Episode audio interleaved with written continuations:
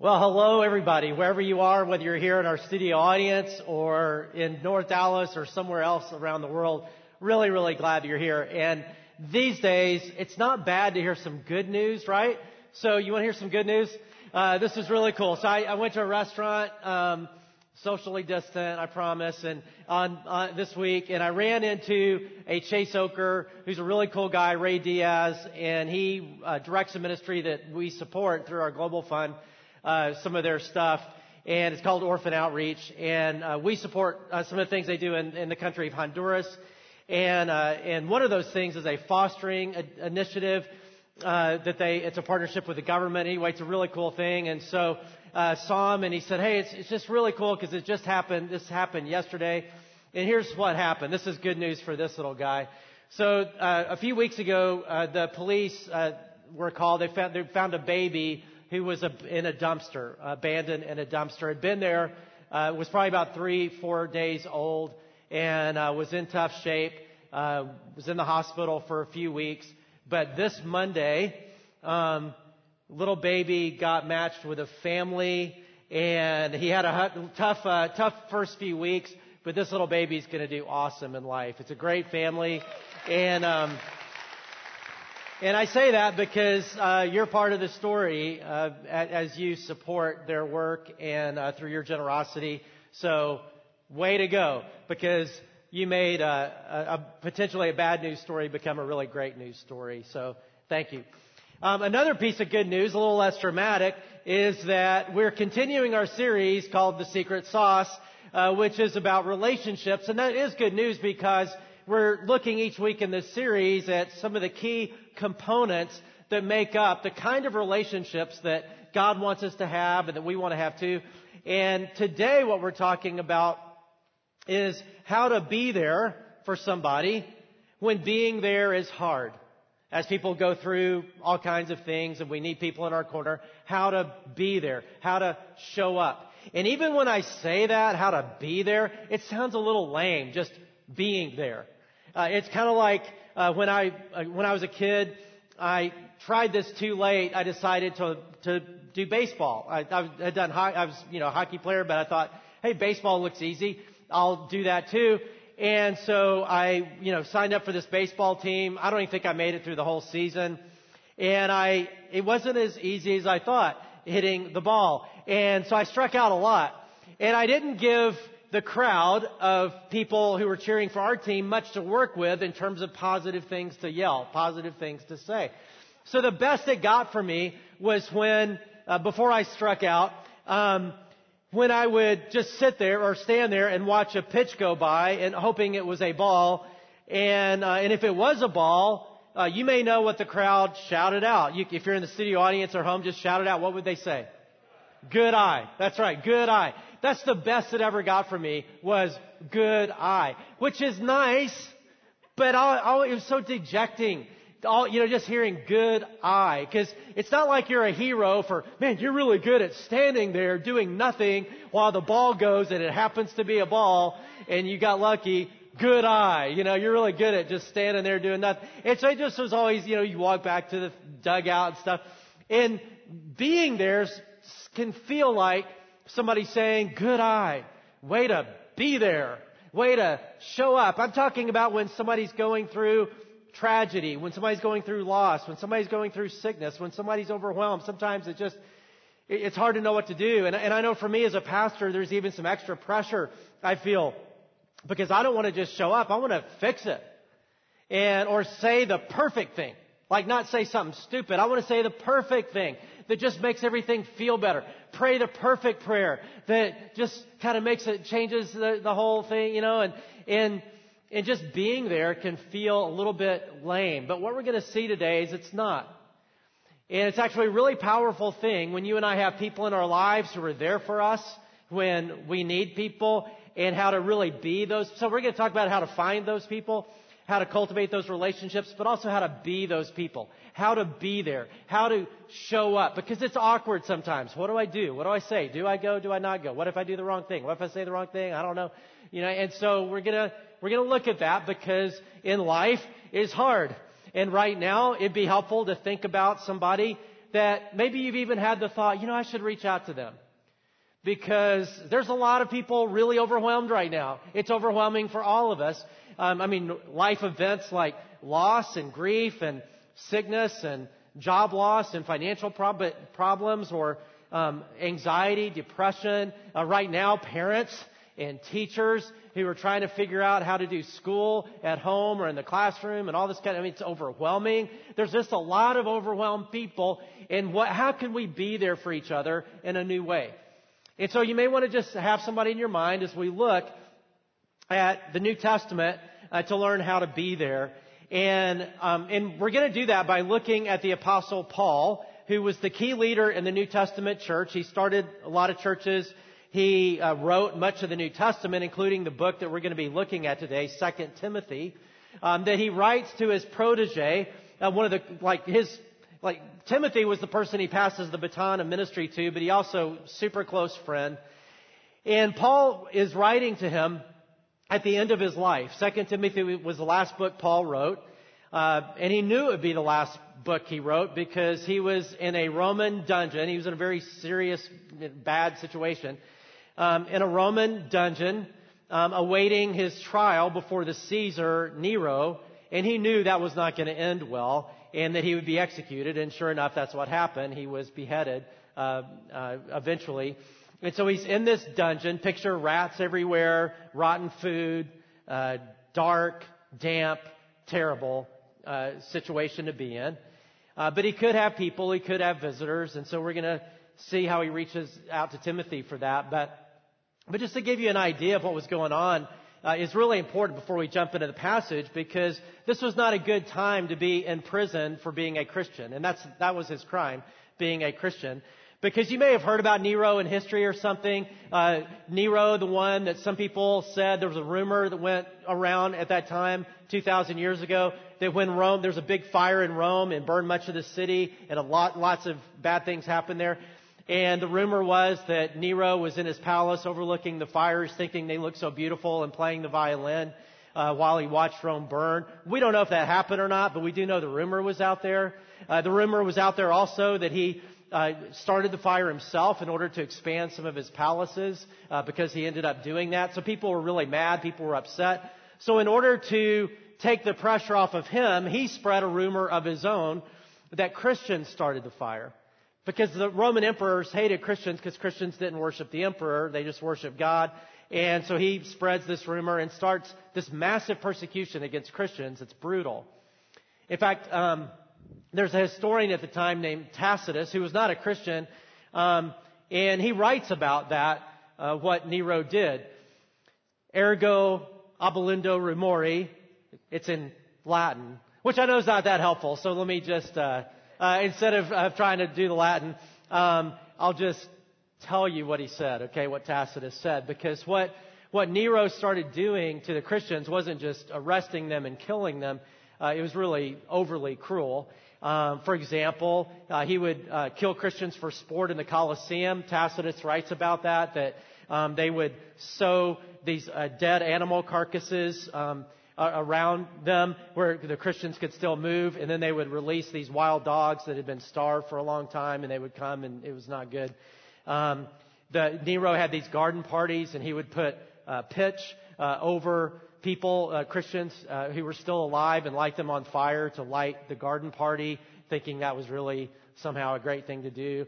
And Tacitus writes that, hey, even Romans who didn't like Christians either, who didn't understand what was going on, were like, hey, this is a little bit much. It's a little bit overboard. But that's what was going on.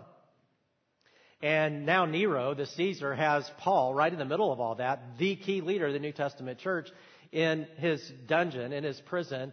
And it's a really bad space to be. And so from that, Paul writes to Timothy.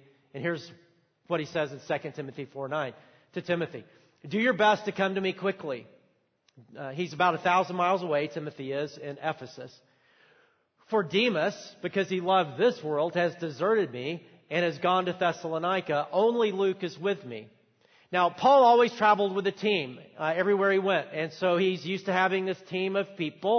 And he writes he writes about some other people that he sent different places. That, that, that the team is dwindled down to two because he sent people all these different on these different ministry assignments. And then it was Demas and Luke. But Demas bails on him, says because he loved this world, meaning uh, he did, he just didn't love God's kingdom enough. He was, you know, he probably valued his life because it was dangerous to be around Paul. And he splits and goes to presumably his home in Thessalonica. So he leaves the team, and only Luke is with me, he says. Which, if you're Luke, you're like, really? You know, do you have to put only? Like, but at least Luke is with me. He's awesome. Um, and I don't think that's a slam on Luke. I don't think he's saying, you know, Timothy, Luke's pretty lame. Uh, I need somebody else. I just, he just felt alone. And especially because Timothy is like tighter than tight. And so he says, Timothy, man, I, I need you to be here. Because he's feeling alone. And I'm sure there have been times in your life you felt that way. And you certainly, we certainly feel it when life all of a sudden starts going really badly. We can kind of get away with being fairly isolated uh, in our life, not having a lot of close connection when things are going well. But when things start not going so well, we really realize how alone we are. And then you can relate to Paul. And Paul was exactly there. And it, it's a sad story so far, but it actually gets sadder. He says in verse sixteen, "At my first defense, no one came to my support. But everyone deserted me. May it not be held against them." We talked about baseball. Picture a kid playing baseball, looking for somebody in the stands who gives a rip, looking for parents or family or something, and nobody's there. But multiply that times a hundred. That's how he felt. Nobody stood up for him. And what he's talking about at his first defense is as a Roman citizen. Not everybody in Rome, most people were not Roman citizens, but Paul was. And that meant that uh, you had this right to a first trial and a second trial. It's like we do. We have a grand jury, and you go through that to see, hey, does, you know, should this go on to a real trial or not? That's, so this is like the grand jury trial. And the way they would do that is you would stand before the judge. Sometimes as a citizen, it'd be Caesar himself that you'd stand before. And different people would come, and they would speak on your behalf. So they would say, hey, you know, Paul's not a bad guy, like this people are saying. Like, he's a really good guy, and he's a good citizen, and we need... You know, and, and they would speak for you. That was the whole thing, like to have people to speak in, on your behalf. And so Paul is there waiting for that to happen because there were Christians in Rome, and there were presumably people that were supposed to come because he said, deserted me, and they didn't show up. Like nobody came. Everybody that was supposed to come did not come, and you could tell it stings. It hurts. Wasn't an easy thing to do, though. We're talking about being there when being there is hard. Well, you know, if you were a Christian then in Rome and you were going to go and stand up for Paul and stand by his side and speak for him, you're basically telling Nero, hey, I'm a Christian. If you want to light me up for the garden party tonight, not tonight, you know, here I am. I mean, it would have been risky. But it's obvious when you read the passage that Paul would have done that for them, but they didn't do it for him. And he says, may it not be held against them. Uh, I think he understands, and he's, you know, forgiving and that kind of thing. He goes on. But the Lord stood by at my side and gave me strength. Everybody else abandoned me, but not the Lord, because the Lord doesn't do that. So that through me, the message might be fully proclaimed and all the Gentiles might hear it. So he's like, hey, the Lord was with me and he did strengthen me. And I even got to share about Jesus in the grand jury, and all these people got to hear about Jesus. And so it's not all bad. But in two verses later, here's what he's going to say. As good as it is to have the Lord at our side, and I don't know how you would possibly go through anything bad without the Lord by your side. And we don't have to. We'll talk about that later. But even then, with the Lord by our side, you, Tim, uh, he still feels a certain amount of aloneness because he doesn't have people with him. And so therefore, a couple verses later, he says to Timothy, do your best, Timothy, to get here before winter. A thousand mile journey back then was quite an ordeal. It, it took weeks uh, to, to pull off. And so he says, man, leave, leave now. Try to get here before winter. When he starts the book, he says, recalling your tears when they left the last time, uh, there were tears. He said, I long to see you so that I may be filled with joy. He wants to see his friend. four nine, do your best to come to me quickly. Word quickly means right now. ASAP. Come. And we already read, do your best to get here before winter. He's saying, Timothy, I need you. This is this is the lowest time in my life. I need you here.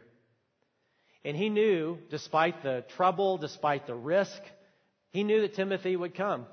And that's why he says in four thirteen, when you come, bring the cloak that I left with Carpus at Troas and my scrolls, especially the parchments.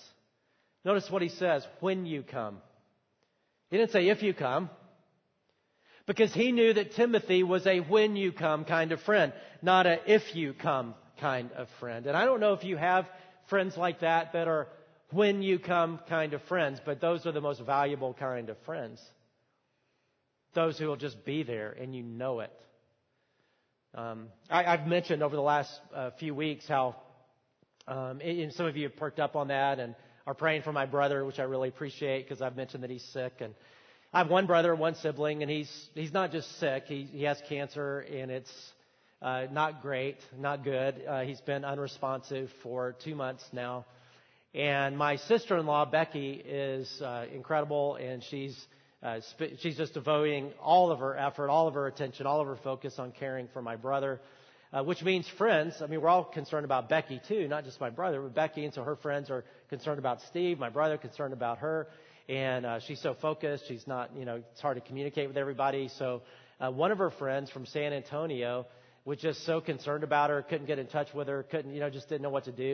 And so she decided last week that she would, uh, because of COVID, she didn't want to fly and then go over there. So she drove from San Antonio to Birmingham, Alabama, where my sister-in-law and my brother are, and just showed up at the house unannounced and just knocked on the door and said, I'm here. She brought food and stuff for the family, but I'm here. You don't have to talk to me. You don't have to see me if you don't want to. If you just need to keep doing what you're doing, I get it. I just want you to know I'm here. And uh, and they were able to connect, and it was life-giving for her. But that's what we're talking about, a, a, a not a if-you-come kind of friend, but a when-you-come kind of friend. And, of course, that's a powerful thing to be. It's what uh, Solomon talks about in Proverbs. A friend loves at all times, and a brother is born for a time of adversity. That, that it's easy to be somebody's friends when it's easy. But when it's hard is when you know who your friends really are, right? Because they love not just in the good times, they love at all times. And a brother is born for a time of adversity. And I think it's a great question to ask is, man, do I have people in my life like that? And I don't know. Maybe you say, maybe you do. I don't know. They think, well, how do I develop that? How do I get that? And and let me encourage you that if you're not in a tragic situation right now, if you're, this is the time to do that. To take steps to develop those kind of connections and those kind of relationships. And in, in a great way to do that around here is groups, is to get in a group. Uh, our church is built around groups. Um, and that's true wherever you are around the world right now. We have, now we're, you know, doing online groups and virtual groups and uh, in-person groups and hybrid groups. We're st- about to start all these groups here in, in just a couple weeks. And jump into one. Don't live an isolated life. Uh, because whenever I hear it, here at Chase Oaks, I hear about somebody who's gone through going through something really difficult, some tragedy, some situation they've uh, lost or something. My first question is always, are they in a group? And if I hear back, yes, they're in a group, then I'm like, oh, thank the Lord, they're in a group. Because I know how a Chase Oaks group is going to rally around that person or around that family. Doesn't make it all go away, doesn't, but it's just so much better. I know they're going to be cared for by that group. But when I hear, uh, no, they're not in a group, it's just like, I, I, lit, I usually literally put, do this audible thing where I go, oh, oh no. Because I know it could have been so different. Now as a church, we're going to do everything we can, you know, we're going to try to connect with them and try to help them and all that. We're not going to leave, just say, oh, well, they're not in a group, forget them. But also know how much better it would be if they were in a group. And so let me encourage you to get into a group. And and then you think, well, okay, what about on the other side? How can I be there for people? The best way to find, to cultivate those kind of relationships, people who are there for you, is to be there for them, is to be there for other people. And and yet, how do we do that? Like, what do we do? We're talking about the power of showing up, the power of being there. But, I mean, really, what do you do? And we get a big clue in another passage in Paul's life where he's earlier in his life where he's going through a really difficult time. In fact, he's so down. He's so depressed. He says he despairs even of life, uh, meaning like, I just don't even want to live anymore. And God pulls him out of that, and here's how. says, "For when we came into Macedonia, we had no rest, but we were harassed at every turn. Conflicts on the outside, fears within." That's such a cool phrase to me. Conflicts on the outside, fears within. So he had no rest anywhere. "But God, who comforts the downcast, comforted us by the coming of Titus." God strengthened him. How? By the coming of Titus. So what did Titus do? He came. That's all he did. And it changes everything for Paul. It didn't change his circumstances. It's not like Titus came and made the problem go away. He couldn't make the problem go away.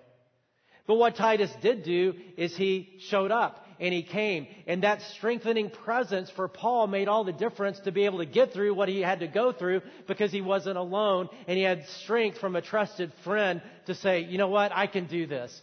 And all Titus did, I'm sure he said something, I'm sure he did a few, but all he did, really, the power of what he did is show up.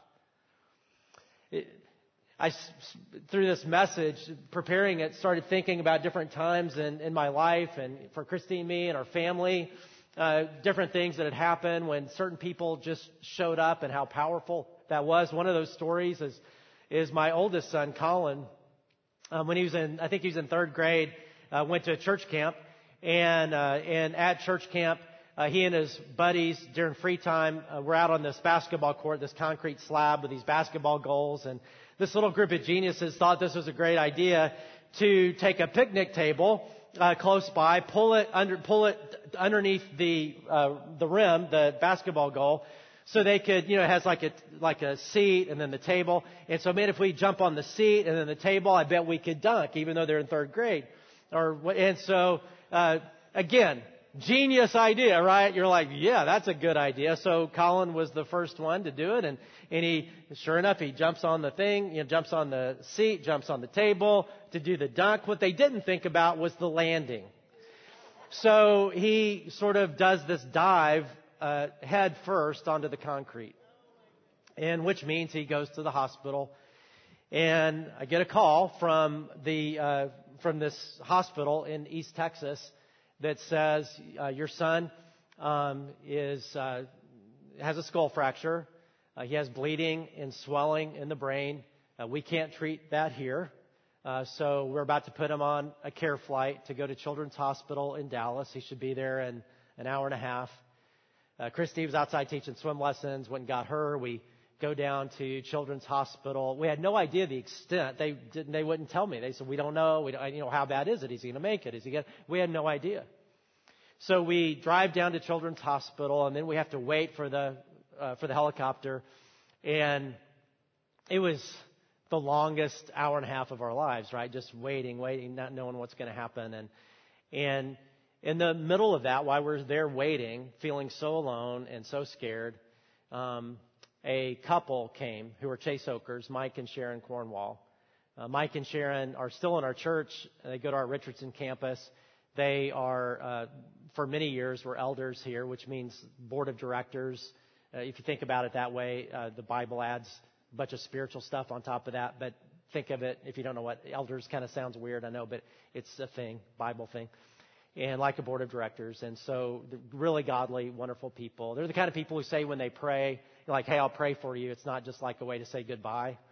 They're really going to pray. And, and, and man, when they came, when they showed up, I, I still remember. I mean, just you see them and it's like, you know what? We're going to make it. it. It's the strengthening, like how God comforts us through the coming of people like Titus or people like the Cornwalls. And, and they didn't fix Colin. Uh, they didn't fix the situation. They couldn't. But what they could do, they did do. They showed up. And that changed everything for us in, internally, right inside. And, and yes, Colin did recover. It took months to recover, but he did. And we had a lot of Chase Okers who showed up in the midst of that and have showed up for us over the years. And some of you know who you are, and we really love you and thank you for that. But that's what we're talking about. So let me make this really, really practical as you think about people in your life. And, and let me encourage you to think of somebody, because there's plenty of people to go around right now who are overwhelmed um, in a pandemic. People who are overwhelmed with grief because of what's going on with race. People who are trying to school their kids and are in, have a job and don't know what to do. And, and people who are just going through the natural tragedies of life that happen, of sickness or the loss of a loved one. And I, so I'm sure there's somebody in your orbit you can think about. And what do you do? I mean, what does it mean to show up? Because, you know, what, how do you do that well? And and one of the things to think about is uh, often I think it's awkward because you don't know if you should. Like, what if I'm just going to be in the way? Like, am I really going to be one of those encouraging people to them? Or are they going to roll their eyes when they see me? Like, are they going to be like, oh, good grief, now we here, now we got to deal with this person? Um, or, you know, am I just going to make it worse? Or they don't have time for me or whatever. And what I'd say to that is, is if you if you're a friend with somebody, not just an acquaintance, but but you're a friend with somebody who, uh, I mean, you know, and all that, and you, you have that inkling, and you, you know, I really should reach out to them. And it could be calling them, starting that, or going there. I mean, now in COVID season, I know it's tricky, but, you know, showing up at the hospital or doing whatever, or sometimes a little di- difficult right now. But you think, man, how do I reach out to them? Should I? Should I not? I don't know. I would say make the tilt to saying, do it. And then be open-handed. And if you find when you call or you show up or you're there that, yeah, maybe you are in the way and they've, they've got it covered and all, that's cool. Um, just back off and try again later. And, you know, don't, don't, but it's, it's better, I think, to move forward than just to not. And then when you do step forward, what do you mean? Like, what do you, what do you do?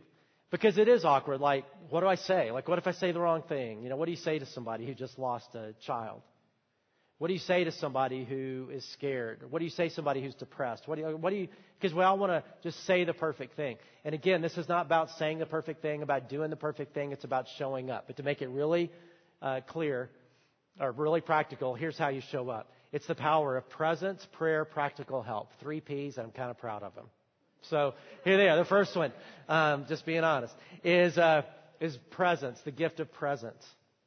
We've talked about that. Just showing up is way more powerful than you think. And you know that when you think back in your life with people who showed up, because you probably don't remember what they say or what they did. You just remember they showed up. And that's the power of presence. Uh, prayer. Um, prayer is not just a psychological crutch or a psychological exercise. Prayer is talking to the God who is in charge of everything, who answers prayer. Prayer moves the hand of God. And when you and I pray, it matters. It changes things. And and that's why it is so helpful to pray and to let people know you're praying, or even if you're comfortable praying out loud with them and just saying, can I pray? Let's pray. And and when life is, what I found is sometimes I can't, I some, there have been times I've been so upset or so anxious that I can't pray for myself. I just can't. And other people have come around who've said, I can, and who've prayed for us or, or prayed for me. It's a powerful thing to pray. I remember uh, one of these other times uh, in our life when somebody showed up was our younger son, Caleb, uh, youngest son. And when he was just a little baby, just born, and he had some uh, things that were not right and uh, that they were concerned about. So they were going to put him in the N I C U. And we were just being told this about what was going on, and here's this little baby, and we're so, you know, just, we're in shock. And I remember looking through, we were in this hospital room, I remember looking through the window, I, we never even talked to him, uh, he never even came in the room, looking through the window, and I saw another one of our elders, another one of our board members named Jim Harris at the time, and Jim was there, and I saw him through the window, we had eye contact, and he just went like this, meaning, um, man, I'm praying. And that changed everything again for me. It gave me this strength. It's like, okay, we are not on our own. We've got people who are praying, and either this little guy is going to be okay or God's going to help us get through it if it's not. And and it gave us strength, right, to just to keep going through it. Prayer is a, a powerful thing. And then practical help. What does Paul say to Timothy? Hey, come, and when you come, bring my cloak. He's talking about his outer. They wore these big, thick outer jackets in the winter that were also like their blanket when they slept, these big wool things. And Paul had left it, and now it's coming winter, and he's in a dungeon, and there's no heat. And so he's saying, bring my bring my cloak and bring the, my books and bring my stuff, because I don't want to just sit around. I want to do work. And so bring just practical help. And that's another thing to consider is just help. And sometimes it's great to ask people, hey, what can I do? But a lot of times people say, oh, no, we're okay. So you just do it. Just bring food or uh, take care of kids or, you know, whatever practical stuff there is. It's hard to think about the practical stuff when you're going through a really tough situation and you're overwhelmed, and it helps to have other people come in and just do the practical stuff. So when you're thinking about what does it mean to show up, the three P's, presence, prayer, and practical help. And let me encourage you to take a step towards somebody. I mean, even, you know, some of you, you know, I thought about this. I didn't think about it till today. I should have thought about it earlier. But, you know, with empty nest, you know, people who are in empty nest stage, to, if they've got a little bit extra time, to just volunteer for a family who's working and has little kids. Hey, if, if I can help you with schooling, you know, let me know, or whatever, right? You just come and, and you move into that situation. But then on the other side, I know some of you right now that are listening feel very overwhelmed. And you feel like Paul did. You feel very alone. You're like, it'd be great to have people like that, but I don't have them. And if you're going through something and you feel that way, let me encourage you to do a couple things. One is reach out to people, but you think, well, I don't know who. Well, you can reach out to the church. Let us know, and we'll do what we can. We care about you. We love you. Let us know. And the other thing that Paul, we can take for granted in Paul, but let's not, is the presence of the Lord in our life. He says, but the Lord stood by my side and gave me strength. People in our lives are important, and that's the point of this message, is how to show up and how to be there. And it's one of the ways God strengthens us and helps us is through other people. So I don't want to minimize that. But I also want to make it really clear that even more important than that is having the Lord at my side. It's having the Lord in my life. As I said earlier, I don't know how people go through tragedy, how people go through anxiety, how people go through depression. I don't I don't know how they go through an overwhelmed period of life without the Lord in their life. I, I just can't even imagine. As I look back at different things in my life, how I could have possibly gone through that. Um, and I look back at my life and realize, you know, the Lord really was with me all those times. And he provides strength, he provides hope, he provides help, and helps us get through what we're going through. And if and if you don't have the Lord in your life or don't know what I'm talking about, you have to please know that he, he wants to be in your life. Uh, that's why Jesus is God who came here and became human, took on humanity. He's existed forever. He's God, but took on humanity and lived among us and suffered like we suffer. And he died on the cross for sin, our sin, to make it possible for us to be reconciled to God so that God could could come into our life. And he offers that salvation, we call it, which is salvation from the penalty of sin. And he offers his strengthening and transforming presence in our life as a gift. Uh, he won't just push his way in your life. He wants us to say yes or no. It's a gift. And you just say, yes, Lord, I want you in my life. He is ready to come into your life. And you can do that right now. Just say, Lord, yes, I want a relationship with you. Jesus died on the cross for my sin. He rose from the dead. He wants to raise me up to new life. He, you want to be with me to transform me and comfort me and strengthen me through all that we go through. I'm in. God, please come into my life. And as important as it is to have other people, it doesn't even compare to having God in our life. And let me encourage you to take that step. So let's bow together right now in prayer wherever you are and uh, pray with that in mind and with each other in mind as well.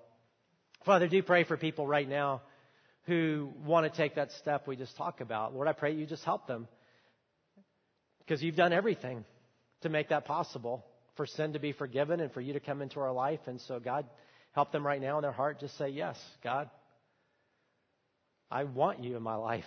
I want to know you. I want to begin a relationship with you. I need you in my life. And, and that's what it means to begin a relationship with God. And the Bible says that when we take that step, he says in Hebrews, I will never leave you. I will never forsake you. In another place, it says in the Bible, if we deny him, he will not deny us, for he is faithful, meaning he's not going anywhere. Once we ask him in our life, he is with us always, and we will be with him forever. And some of you right now know him, uh, but maybe you just need to lean on him more and just say, God, you know what I'm going through, and I don't want to get angry with you because you didn't make it happen. We broke the world. And so, Father, I pray that you would strengthen me, that you would redeem this in my life. God, help me get through what I'm going through. And then let me encourage you, as you, if God has brought somebody to mind right now, just pray for them, somebody who's struggling. And just, and just ask God, God, what do you want me to do? How can I show up in their life? Father, thank you that you care for us and that you will empower us to care for each other. In Jesus' name, amen. Well, normally, a lot of times I disappear after I say amen. And then those other two guys come on, uh, if you know, when you watch online. And that's always great. But I'm still here, and I'm here for a, a reason, and that is to encourage all of us with something that was mentioned in the service earlier, and that is this next week is Unity Table Week, Unity Table Weekend, the fifth Sunday of every month. And right now in our culture, um, the spirit of our age, unfortunately, is polarization, right? And, and people pulling apart into different tribes, and And it's us versus them, and it's just growing. And I think Satan, oh, I know Satan, loves it and is working overtime, not only to make that happen in our in our culture, but to make that happen in church. And and to pull us apart any way he can, because people have strong opinions, right, about should we regather, should we not regather? Is the virus a big deal? Is it a little deal? Is, you know, election season, you know, this versus that, this person versus that person, and race, and and, and sort of this new civil rights era in a, in, a, in a, a resurgence.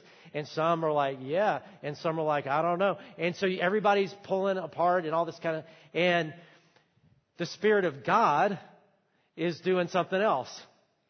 And what he is doing in his church is bringing people together who should not otherwise be together.